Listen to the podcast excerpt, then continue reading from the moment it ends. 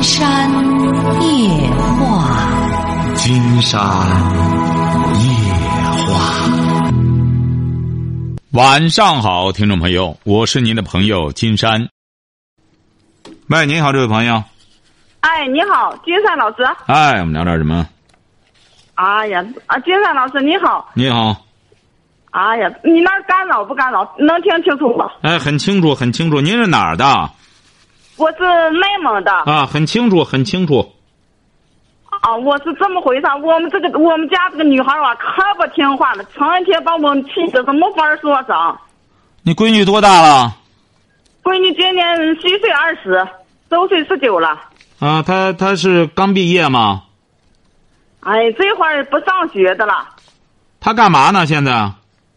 他现在，他现在嘛，就跟我做点小生意，做点小买卖也是。呃，他跟你做生意，他怎么不听话了？哎，每天就得看着了，一不看，一一不看，一不注意就跑了，一跑就是两三天就不回家。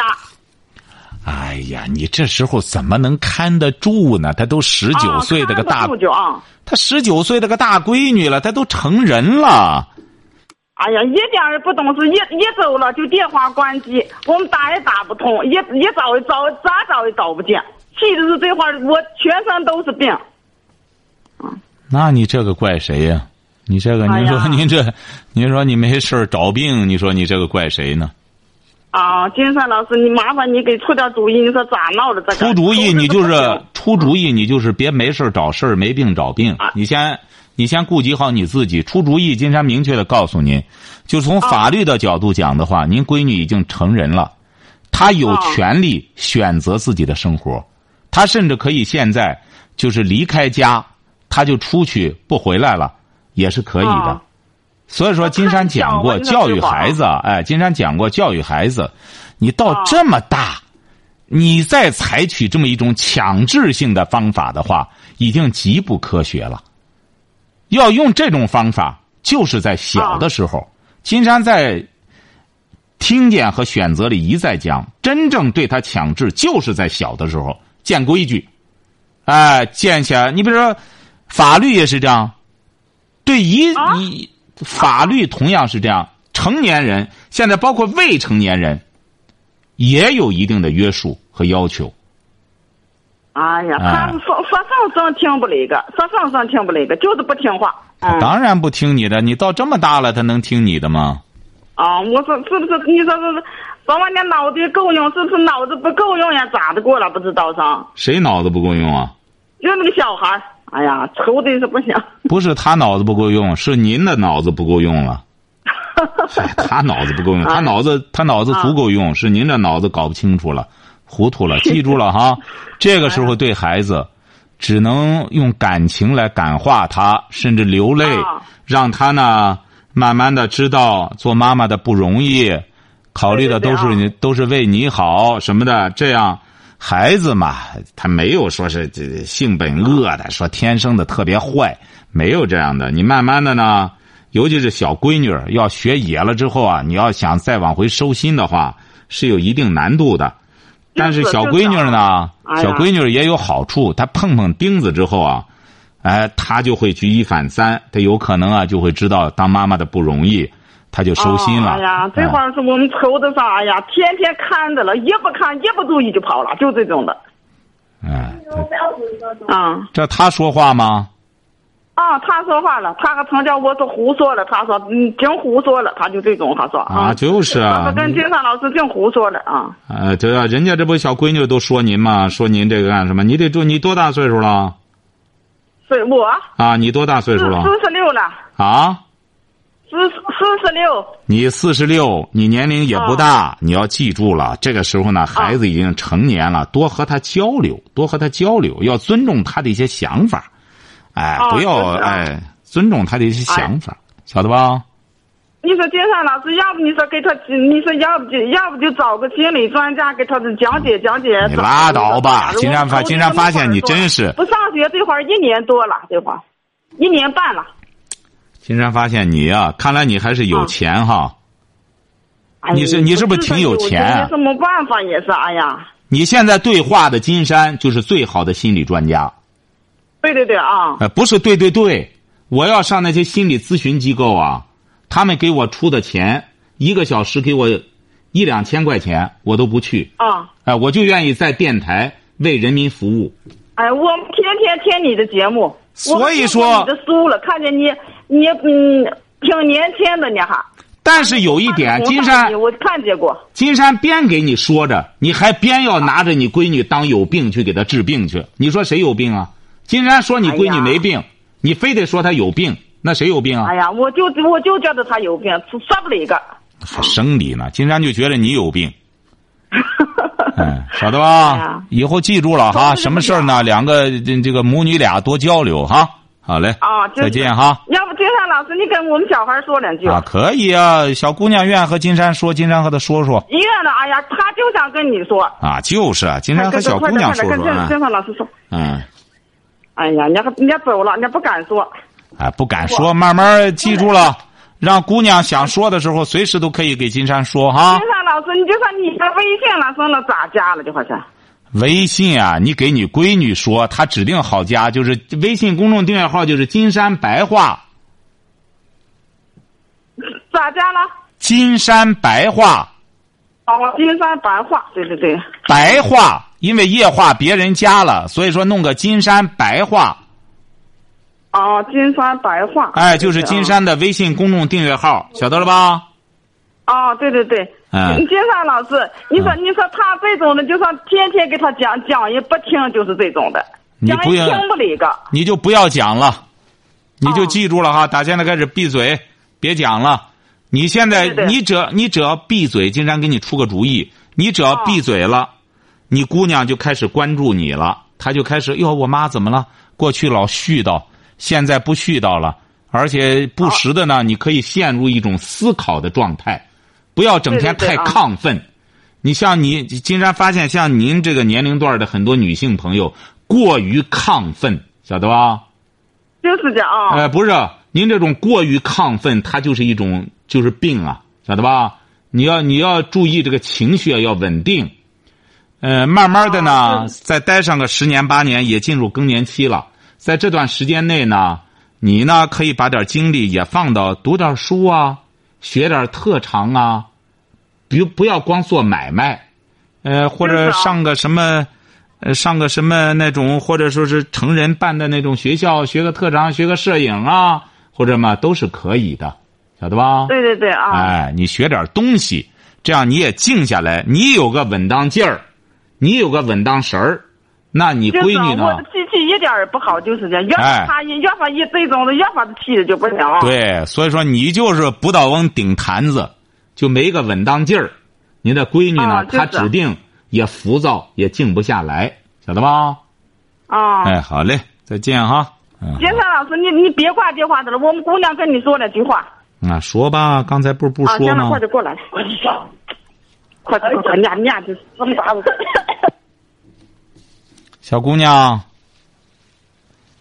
来，算了吧，不说这。喂，你好，这位朋友。哎，你好，是金山老师是吧？没错，我们聊点什么？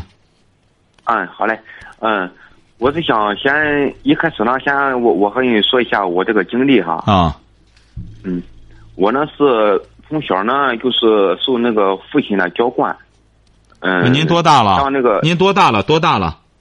呃，我是一九八二年属属狗的，壬戌年的，啊，不是，您多大了？就不就得了吗？哦、嗯，三十四，啊，三十四。你结婚了吗？呃，还没有，啊，没结婚哈。啊，对，单身，啊，单身。你是什么文化？呃，我是高中毕业，嗯，你现在在做什么？呃，我现在是跑那个筛网业务，跑什么业务？筛网就是啊矿山上用的那个啊，筛沙跑业务哈，跑业务怎么了？说吧。啊，呃，我想先说一下我那个经历哈。啊，可以。嗯，嗯，我是那个从小嘛就受父父亲的娇惯，因为 高中毕业的时候，我是考上山师大那个日语系，因为正好是眼巧了，因为我父亲也去世了，大学没有上。就是因为那个时候吧，我心情不好吧，染上了喝酒、抽烟很多不好的习惯。现在呢，我一直到现在也没有也没有结婚。我只是想问一下，我以后的人生应该是如何发展？你是哪里的？山东滨州。啊，你现在还在滨州吗？哎，我还在老家，在滨州，现在是在种地。你父，你母亲呢？啊？你母亲呢？你父亲去世了，你母亲呢？啊，我母亲现在她她是六十年的老师嘛，她现在有工资，自己还能照顾自己。嗯。嗯。你现在就是还是找个学上吧。嗯，你不是当年考上大学了吗？考那个日语日语，我是想，我现在这个年龄了，我就是考出来还有用吗？你别管它有用没用，你得学点东西，不一定非得上大学。你这个你想有想法，这个人的想法就是这样，无非通过两个渠道来产生想法。啊，一个渠道就是动手。我无论怎么着，我手一直不闲着。当然不是说多动症。就是不闲着，我要一直在做事儿。你做事儿的过程中也会产生想法，要么就是用脑。这个用脑啊，不是胡思乱想，要读书。就这么两个渠道才会产生想法，才会产生思想。如果要是你既不动手也不用脑，那金山给您说了也没用，说了想法，说了思想，你也消化不了。嗯，哎，嗯，不，不过老师，我和你说，我现在呢，就是有一点什么，有点那个神经衰弱。嗯，您您您这指定会是，因为你整天胡思乱想，他肯定神经衰弱。嗯，也是有时候也是胡思乱想，但是我现在是想的多，做的少。对，这叫胡思乱想，这不叫想法，因为你整天不干事儿，所以说你就胡思乱想。啊。我是想问一下，我现在应该是如何去改变我现在这个现状呢？动手，动脑，先动手。动手呢，要去干活别跑销售了，要干点体力活你就不会失眠了。先干体力活累的爬不起来了，每天，呃，累的很累，就没工夫胡思乱想了。能理解吗？好，嗯，我能理解，老师。嗯，我只是想问一下，我现在就是我喜欢干一干一些文职的工作，我我我能你干不了，你干不了，你要干什么工作？你要你喜欢什么？哦，我是喜欢 喜欢外语，我现在学的日语。你喜欢外语，你弄不了，你弄不了，那专业的都弄不了，你又没学，你这根本弄不了。你学外语，你要不然你就刻苦的去学外语去，正经八百的报个班儿。那可以到你学好外语，出去打工也成。日本他也需要劳务，你就出去打工去不就得了吗？但是你得确实能基本的那种应用，你得能够掌握，对不对啊？你光说不行，这个东西我我知道，我我现在我现在是日语二级了。你二级，你几级？你得去能应用。你得能去应用，你能应用，你只要能应用了，你甭管你没级都没关系。啊，你只要能应用，你就去去实施就成了，这就没问题了，是不是？你就去干就行，或者找一个翻译社，你帮着人家翻译东西也成啊，这不都行吗？嗯，很难理解吗？金山说的这个？啊，不不不难理解啊，是啊。所以说，关键要去行动，晓得吧？你得去行动。对，因为我这个人太恋家了，老是老是想我妈，一出去吧，不超过几天我就想我妈了，回来了。你不是恋家，因为你在外面独立生存能力很差。你这个恋母亲呢，也有道理。你这你想想，长期和母亲在这儿，母亲现在也需要你照顾，这都没什么不好的哎。你呢就是别光想，你空想的东西太多，很多人啊就是犯你这个毛病，光想想来想去就成了胡思乱想了。对，谢谢你老师，对，说的对，好吧，要努力的努力的去做哈，好嘞。啊，如果怎么着？啊，我是说，如果是我这种情况的话，我就是把日语学出来，我我去我我我想办法去个日本打个工，行吗？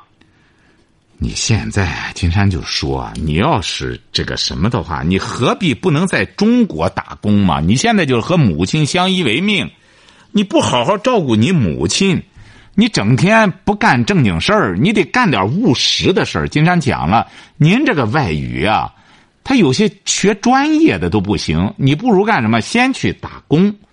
你打工，你要是外语特别好，你先找个外企干也成啊。你先应聘个外企，再者说了，你也说了，自个到这个年龄了，你再这样混不行了。金山希望你务实一点，怎么着呢？就在家乡附近，这样你好赖的还有个依赖。万一遇到什么事儿了，或者是或者说有点头疼感冒什么的，母亲还能照顾照顾你。你然后呢，干点事儿，在在在在这个什么，你这滨州这个地方成个家。哎，你别再再这样混啊，你就什么都耽误了。晓得吧？哎，对，老师啊，你你看一下，我如果是不出去，我是靠那个靠那个农村靠那个地里边挣钱可以吗？可以，可以。你种地呢，就也要用脑子种地，好好的干；务农呢，就好好务农。务农以后呢，找一个或者说是附近村里的女孩两个人。哎，就在一块这个这个我倒我倒是不考虑，只要是不不 只要是不瞎不缺就行。我这个人要求很低啊。对对对，那那就记住了哈，那就是在附近划了一个，先这样先先过着再说，晓得吧？哎，好了，再见哈。嗯，好好再见，谢谢老师。喂，你好，这位朋友。哎，你好，警察老师。哎，我们聊点什么？哦，那个有这么一个事儿。那个我爱人那个在一个那个厂子里上班那个五月三十号的时候，就是跟老板说好了，呃，不在那儿干了。那个您爱人，你不是您爱人多大岁数了？呃，三十五岁。三十五，说吧。哦，那个呃二二十多号呢，那就就是六月二十多号，一天他们厂子的呃是开支的日子，因为他有工资没结清。呃，所以给他们老板打电话了，那个想把剩下的工资结清了，他们老板把他这个电话给拉黑了，就是打不通了。昨天下午上那去了，他和他一个嗯伴儿一块儿去的，去的哦，他们那个就是去要钱去以后，那个嗯发生冲突了，把他给打了。把谁打了？把您不是把您爱人打了？对对对。嗯。呃，就是说打的幺幺零了，幺幺零来了以后，就是又又打的幺二零，就是给送医院去了。啊，回来这个，因为他这个工厂呢有监控，这个就是说这个冲突的过程，监控给拍下来了。呃，这个警察把我爱人给送医院去以后，然后再回来找这个证据。他们这个厂子都把这个监控给破坏了，把监控破坏了。哦，到到是是昨天住的院，今天今天下午，那个警察给我爱人打电话说，嗯，是这样说的，说如果你也觉着是没嘛事儿啊，你就上派出所来，我把这事儿给你们调解调解。嗯，其实你是住院了，但是他就那个老太太。他就是这个老板的猫嘛，啊，也住院了。要是没猫，你比较叫就是没猫事儿了，啊，你们这都是那意思就是谁也别找谁了，啊，工资的事儿你们爱怎么算怎么算，俺们管不着。嗯，把这个，嗯，这个你们都是你出院了，他也没事，谁别找谁了，就这样了。嗯，我感觉着就是说，他再怎么着，就是说打的不厉害吧。我觉着他也不应该能随便打人呀。他这个事儿，我就我想问问金山老师，你看看他这个是怎么样处理，呃，就是比较恰当。您这个事儿啊，实际上警察已经给您出了处理的方案了，就很简单。对方呢，看来是这种赖钱也赖的有经验了。您看他让他妈出来，您说您爱人和他妈发生冲突，那老太太多大岁数了？呃，老太太七十多了。是啊。老太太，呃，我今儿给我仔细问过我爱人，说那个这个老太太，呃，没，嗯，她岁数大了，嗯，她骂我爱人了，但是我爱人没还口，也没碰那您这个，经常告诉您，您这个就说不清了。为什么呢？一个是那，监控也没了，是不是啊？你爱人住住是这样说的，经常说那个监控上灰尘太多，一那个就是说看不清楚。那对呀、对那总的来说，监控已经不好使了。那么这个时候哦，您爱人伤了，您爱人伤哪儿了？啊，就是说胳膊肿了，呃，这个胳膊黄了，倒是也不厉害。我今天问问那个大夫，大夫您听着您听着您听着没伤。也就是说，没有什么重大的伤。关键那边欠多少钱工资啊？哦，欠三千八百八。三千八百八哈。是，那也是这么个情况。呃，我呀，我是今我今年也三十五岁，我也是初中毕业。呃，我这三十二岁那年检查出有那个尿毒症来了，我已经透析了去年一整年，今年是哎呦半年吧。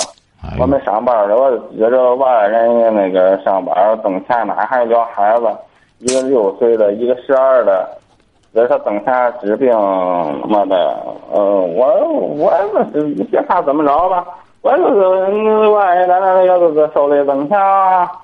呃，嗯反正怎么着，这工资他都是这种意思，上不想给了。经常告诉您，这位朋友，您听着哈。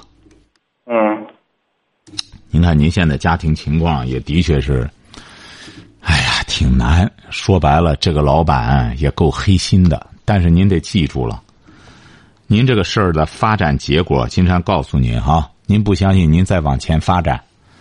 您往前发展，警察呢，他给您说这个，他也不是不作为，他已经把结果告诉您了。您这边您爱人说伤了，那边说他老太太伤了，是不是啊？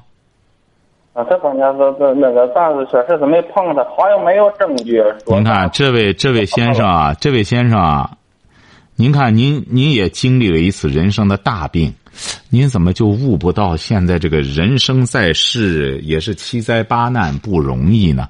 您怎么你都能够经历了这么一个大病过来之后，这么坚强的还能够照顾家生活着，您怎么就不能悟到一些大的道理呢？这位先生。您说您还让你爱人去弄这干嘛呢？金山在节目中反复说过，现在有一些这种黑心老板，他就是靠这种方式，差人家别人几千块钱了，他就开始赖，赖的结果呢，就是怎么着呢？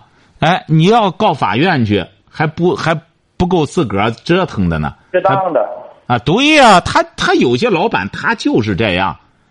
你说你听金山的节目，了解这个情况之后，有的时候给一些地方打工，他呢这些老板他也是没辙，他本身经营就很差。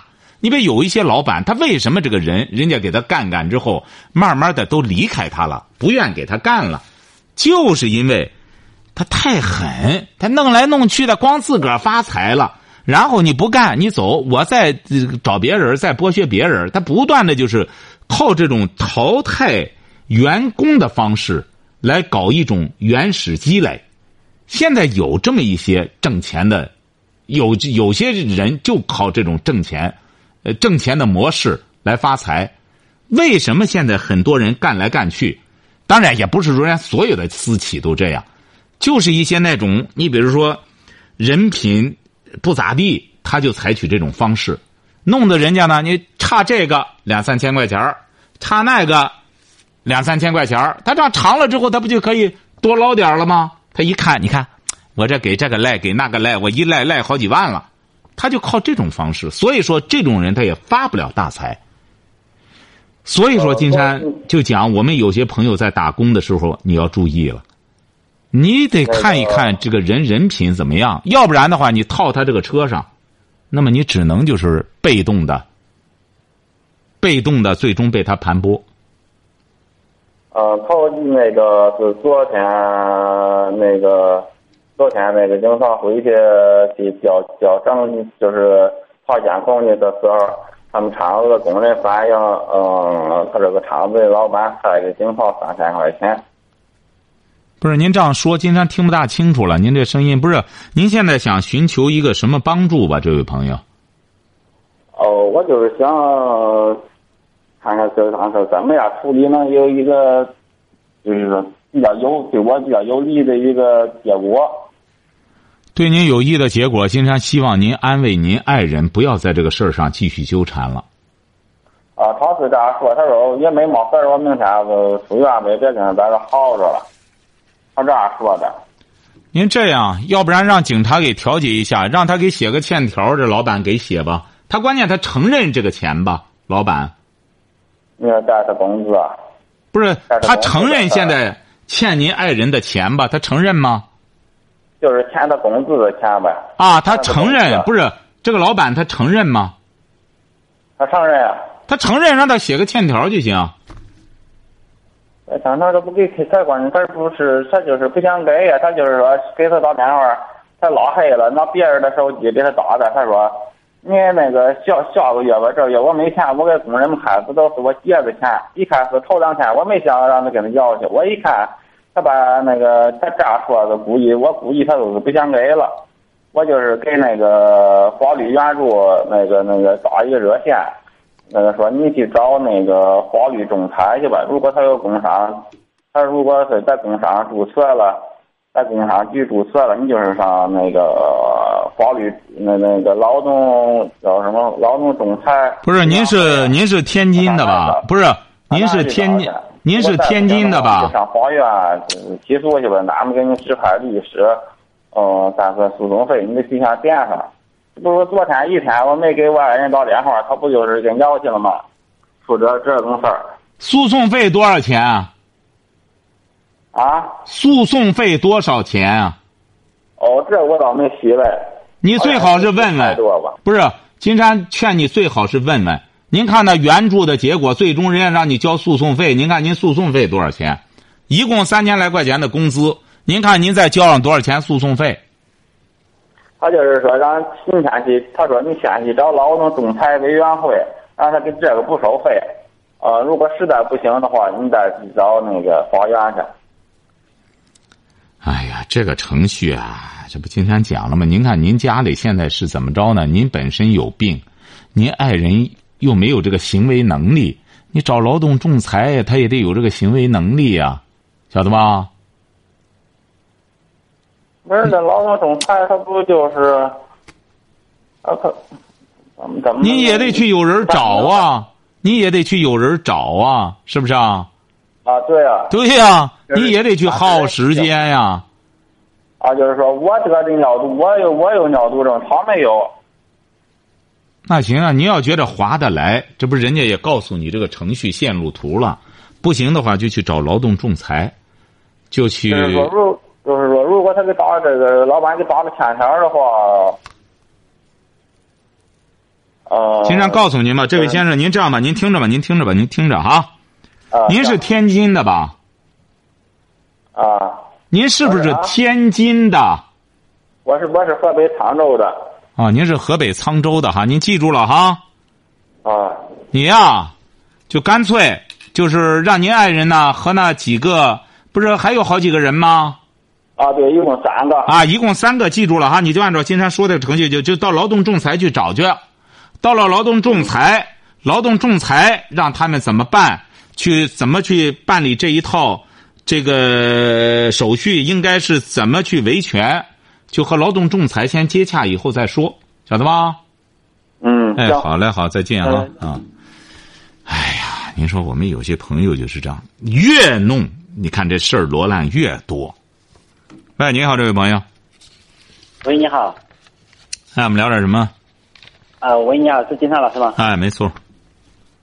啊，我就是想了解一下，嗯，聊一些那个关于婚姻的家庭的问题。您多大了？我今年三十岁。三十岁，怎么了？说吧。结婚了吗？啊，结婚五年了吧。啊。就是因为刚结婚的时候吧，当时也不太了解，也不清楚。就是我对象，他婚前就有抑郁症。不是你是什么文化？不是你什么文化？我是初中。你这对象对象多大了？我对象三十二，他是二婚。你对象三十二是二婚哈？对。一婚有孩子吗？一婚有孩子，一婚有孩子归男方那边。嗯。你俩不都是你俩？你俩又生孩子了吗？我俩又有了一个孩子，现在孩子三岁多点了。啊，好，你俩已经生活五年了哈。对，在一起五年了。啊，说吧。就是刚开始结婚的时候吧，当时是闪婚吧，也是别人介绍的。之前他的之前也不是特别了解，因为我这边家庭的原因吧，各方面也没有我母亲了吧。我当时是我父亲跪在我面前啊，就是一，嗯，就是哭着求着，就是不管怎么着让我成个家。当时我就想，哎呦，也不管怎么着，就就也二婚啥的，当时也没想就二婚也没什么，只不过婚后之后他就是婚前有抑郁症。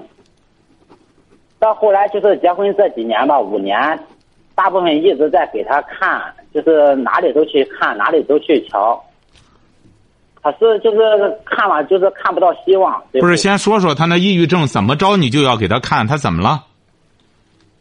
他就是，哎呦，每天就是胡思乱想。啊？怎么胡思乱想？他之前就是想，他之前结婚第一婚的时候。那个男人怎么打他，怎么骂他啊？怎么了？你你怎么给他看病呢？啊？他就想这个，你就给他当抑郁症看。你看了几年了？不是，当时的时候，也就是他，因为他来的时候拿了很多的药啊。不是，他就拿药，你听着，你就别管了。他拿药，他就闲着没事他就吃药吧。你给他看了几年了？我看了就是三年吧，就这一年多没。看了三年，花多少钱了？花了将近七八万。啊？七八万花了七八万，是不是他这抑郁症就影响他啥也干不了，什么也不干，光整天胡思乱想？啊，对他现在是生活自理都很难，就是他怎么不是他怎么生活自理难呢？他不知道吃饭，不知道睡觉吗？啊，他一般也不怎么吃吃饭，他就是啊，他不会做饭，就是好赖的，就是不是他不会做饭，他会吃饭吗？吃，他吃饭。啊，他吃饭。对。啊，他吃饭，他睡觉吗？嗯，有时候睡不着。之前的时候睡不着，有时候吃着药。他能睡得着吗？不是，但也知道生孩子。你你说什么？您这耳朵也背呀？您这发现，他整天在干什么呢？他现在就是在家里啊，就是胡思乱想。在家里干什么？你家有电视吗？哎，有电视。你家里听着听着，听金山讲，你家有电视，你家有电脑吗？啊，电脑有，他不会用。你这电脑干嘛？你会用啊？你用它干嘛？我还电脑，我也没别的，就是看个电影，听个歌啥的，聊个天。有电视，有电脑，你有智能手机吗？啊，智能手机有。你有，他有吗？他有也有啊，他也有智能手机，你也有智能手机，也就意味着，他能看电视，能操作智能手机。就是说，他就是整天胡思乱想，是不是啊？他上班吗？他春天的时候，哎呀，换了十来份工作，也没挣了钱，也算是能上班吧。从结婚到现在，也就干了有半年吧。你打电话什么意思吧？听众朋友也听到了哈，就这么个情况，好吃懒做，就是怎么着吧？你打电话什么意思？就是好吃懒做。我就是想问一下，我就是这样，我我怎么样？我这样再和他继续生活下去，我在外面我一个人，哎，我就是家里也顾不了，外面我也干不下去，我都不知道这样怎么，我就是想离婚，不知道能不能离。你这个你得问法院去，金山不好给您再说什么。你和人家都过五年了，你想离婚，这这干这种事儿，你说让金山给您出什么主意啊？一开始金山要给你出主意，没病，就是干活去已经。这说白了，好吃懒做就是好吃懒做的病。好吃懒做的女的，好吃懒做的女的，最终结果都是有抑郁症。好吃懒做，闲的没事儿，他整天胡思乱想，当然抑郁啊。他现在问题是有孩子，孩子三岁多，真没人看孩子，看不了，工作也不能工作，那你说我？那你看着办，这个是你自己的权利啊！你说你说的铁嘴钢牙的，就说他这个那个的，这个竟然不好说。你要一再证明他有这病那病的话，金山估摸你离不了婚。为什么呢？人家有这种精神性的疾病，你凭什么和人离婚？人家可能家里还说呢，和你在一块儿长的。啊，婚前的时候，我就是刚结婚的时候，我又带他去医院的那种。那你说这个不好使啊！你说这个你都都得拿证据，这个你给你给法院提供证据去，你别回过头来，你这这你东一句西一句的，你也不知道怎么维权。你这个事儿呢，你要说他干什么？你要刚刚结婚不久，你或者说你看这的确这病很厉害，你不知道，那法院五年了，孩子都三岁了，你突然之间又干什么？你又说人这病那病，指定和你在一块儿得的，你不相信你试试。他现在你觉得他傻？啊刚结婚也有带他去医院看。您试试吧既然这句话撂这儿你要和他打到法庭上，人家就说和你在一块儿长的，你不相信你试试，这个他一点都不抑郁了，他记得很清楚，原来挺好，就和你在一块儿以后得抑郁症了，得精神疾病了，你不相信你就试试，你起诉了你就知道了，你到那时候你再问金山，哎，怎么他什么也明白呢？就说和我在一块儿长的病，什么事儿都赖我身上了，哎，就这样，晓得吧？你不相信，你和他谈谈，你和他可以交流一下，他怎么说的？你说你什么行为能力也没有，我准备和你离婚了，他怎么说的？哎呀，他说你愿离离离了，我也不是不能什么，他是啊对呀的话，他肯定也不一定，他有时候这样想，到了那他就反过来说。拉倒吧，不一定，不一定。经常告诉你，人家不一定。就像你这两下子，经常过不来，他也知道，离了之后他照样能找，而你费劲。你不相信这话撂这儿，你再找一个试试，你可别怪你父亲。经常觉得你父不亲是说那个什么，我现在离婚，我就怕他娘家那边人找找。那当然，你这个事儿你怕，人家他是一个综合性，那你本身你和人家这边啊、孩子也都三岁了，你说人家也什么也弄不了，你早干嘛去了？你这个事儿，人家娘家当然得质问你，这肯定哦，你是怕人家娘家，你才不敢干，这不是说明你这个人吃软怕硬吗？是不是啊？你要有道理的话，你什么也不怕，你本身就骗我，我还怕什么？你摆不到桌面上哦，人家那边来硬的，你害怕了。你这种人做人，金山就觉得太猥琐。你当然怕，你这人家回过头来，人家就不准你干什么，你到那时候显得更尴尬。哎，还是做人，考虑你自身做人的问题，这位朋友，你做人呢，要是很大气，我你看你现在说的像话吗？你三十了，你那时候找对象又是闪婚，找这个要不是你爸给你下跪，你干嘛了？你不，你你说明你很你很不正常啊！你再怎么会招的话，你也不小了。那个时候，你或者哎呦，既然我父亲非得让我找对象，我要对我自个儿负责任，那么我可以找，但我得怎么着怎么着。哦，你回过头来都赖你爹身上了，你回过头去，你按那时候怎么着怎么着，你该办的事儿你都办了，也和人生孩子了，你说这个到哪儿也说不过去啊！你这你这套东西啊，经常告诉您这位小伙，你摆不到桌面上，你不相信你试试。你要是觉着，呃，我行，我这都是干什么的，那你就可以按照你的想法去做就可以了。经常告诉你了，你要做的摆不到桌面上，你不占理的话，你会弄得你自个儿进退两年两难，非常尴尬。你最后也会受到良心的谴责。所以说，做人就是这样，拍着胸脯，我问心无愧，没做亏心事，不怕鬼叫门，自个儿好好掂量掂量哈。啊，再见哈。